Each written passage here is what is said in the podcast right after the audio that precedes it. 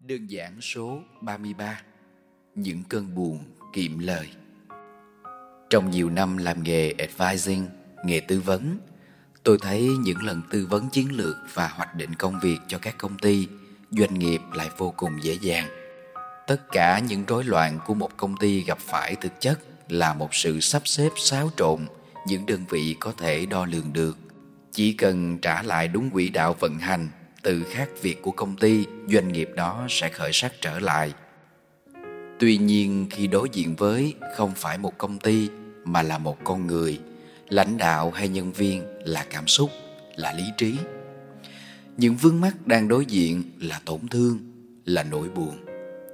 Có lúc tôi phải thật sự thấy việc tư vấn tâm lý khó hơn gấp trăm nghìn lần so với việc giải quyết rắc rối của một doanh nghiệp. Việc của một người làm tư vấn đôi khi giống như là một cái thùng rác. Bạn sẽ nhận thấy rất nhiều những cảm xúc tiêu cực mà khách hàng vứt ra. Nhưng nếu như bạn chỉ nhận một cách vô tội vạ, thì vô hình trung những nỗi buồn mà bạn đang lắng nghe lại quay ngược mũi giáo chĩa vào chính tinh thần của bạn. Bao giờ cũng vậy, bước vào một buổi tư vấn, tôi đều chuẩn bị tâm lý thật sẵn sàng. Tâm lý đó là một nguồn năng lượng dồi dào đủ để tôi triệt tiêu những diễn biến tiêu cực của khách hàng và phản hồi cho họ lại một hướng đi mới có thể giải quyết được chuyện riêng của họ. Nếu như bạn cần một người đồng cảm, một người bạn vui cùng vui, buồn cùng buồn với bạn, thì người đó hẳn không phải là tôi.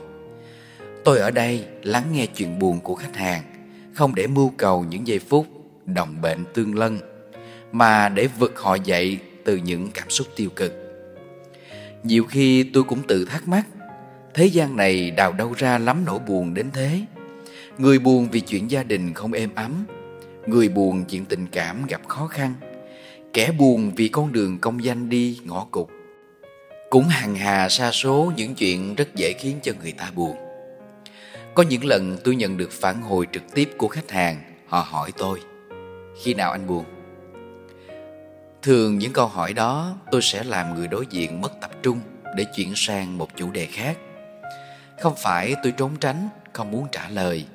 Thật chất, tôi cũng phải có những cơn buồn như bao người thôi. Nhưng tôi tại thời điểm đó là một advisor và tôi phải kiểm soát buổi tư vấn đấy, không thể vô tư xuất hiện thêm một câu chuyện buồn. Đúng chứ, tôi vẫn có những lúc buồn như cả thế giới ngoài kia nhưng khác ở chỗ, những cơn buồn của tôi nó kiệm lời lắm. Đến âm thầm, đi vội vã. Có khi gọi đúng là những khoảnh khắc buồn bất chợt. Có thể chỉ vì trong giây phút đó, tôi chưa nghĩ ra hướng giải quyết cho nỗi buồn của mình, nên phải trầm ngâm để tâm hồn lắng động đôi lúc. Đó cũng là lúc tôi tự tư vấn cho chính mình. Nhưng tôi sợ anh bạn lý trí sẽ tính phí đắt cho nên không dám lưu lại cơn buồn đó lâu, mà phải thông suốt ngay tức thời.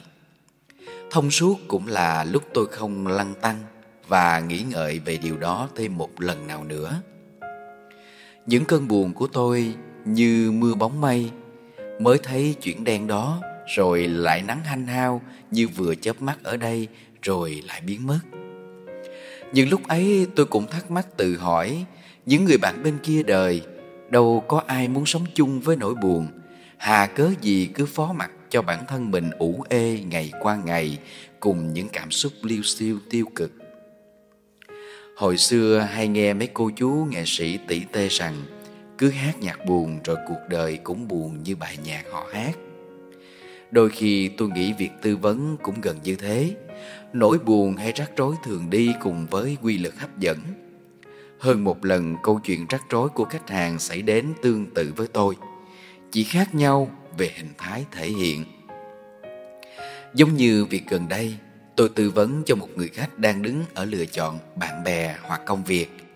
Họ chấp nhận chọn bạn mình thay vì công việc, nhưng người bạn đó lại không chọn họ. Tôi đưa cho anh một lời khuyên rằng hãy thấu hiểu nhiều về bạn đó để cảm thông hơn và tin tưởng thêm vào sự lựa chọn của chính mình. Và ít hôm sau, tôi gặp một trường hợp tương tự giữa người bạn của mình và công việc. Khoảnh khắc lóe lên, cũng là khi tôi nhận ra hướng giải quyết việc đó cũng nằm ở hai chữ thấu hiểu và cảm thông tôi phải thả lỏng bản thân tự củng cố quyết định của mình tự phân tích những điều chưa sáng tỏ và đẩy lùi sự khó chịu của bản thân những lần như thế tôi gọi là tác dụng phụ của công việc mình đang làm nó đến khách quan và không phải do bất cứ ai sai hay ai đúng rõ ràng trong mối quan hệ giữa chúng ta với thế giới xung quanh mỗi ngày đều có sự cộng hưởng lũy tiến theo như định luật 3 của Newton rằng trong mọi trường hợp khi vật A tác dụng lên vật B một lực thì vật B cũng tác dụng lại vật A một lực. Hai lực này có cùng giá trị, cùng độ lớn nhưng ngược chiều. Những giá trị ngược chiều đó chính là những tác dụng phụ mà tôi hay bạn đã gặp phải. Nó chỉ đến để cho ta biết và hiểu để rồi chấp nhận cuộc đời này vốn dĩ, sự cho đi cũng chính là đang nhận lại. Một điều nữa, công việc của tôi cũng không cho phép chính mình buồn quá lâu vì sự bận rộn sẽ hấp dẫn tôi ngay lập tức sau đó. Đó cũng là một dạng tác dụng phụ khác khi tôi sẽ không có cơ hội được nếm trải đủ cung bậc của cảm xúc hoặc để mặc nó diễn ra.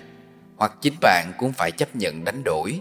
Và nếu cần đem so sánh, thì việc ôm ấp một cơn buồn ích kỷ của riêng mình, nó không xứng đáng bằng việc xoa dịu cho những người bạn đang cần mình ngoài kia. Chấp nhận khiếm khuyết cũng là cách để hoàn thiện mỗi ngày từng phút một.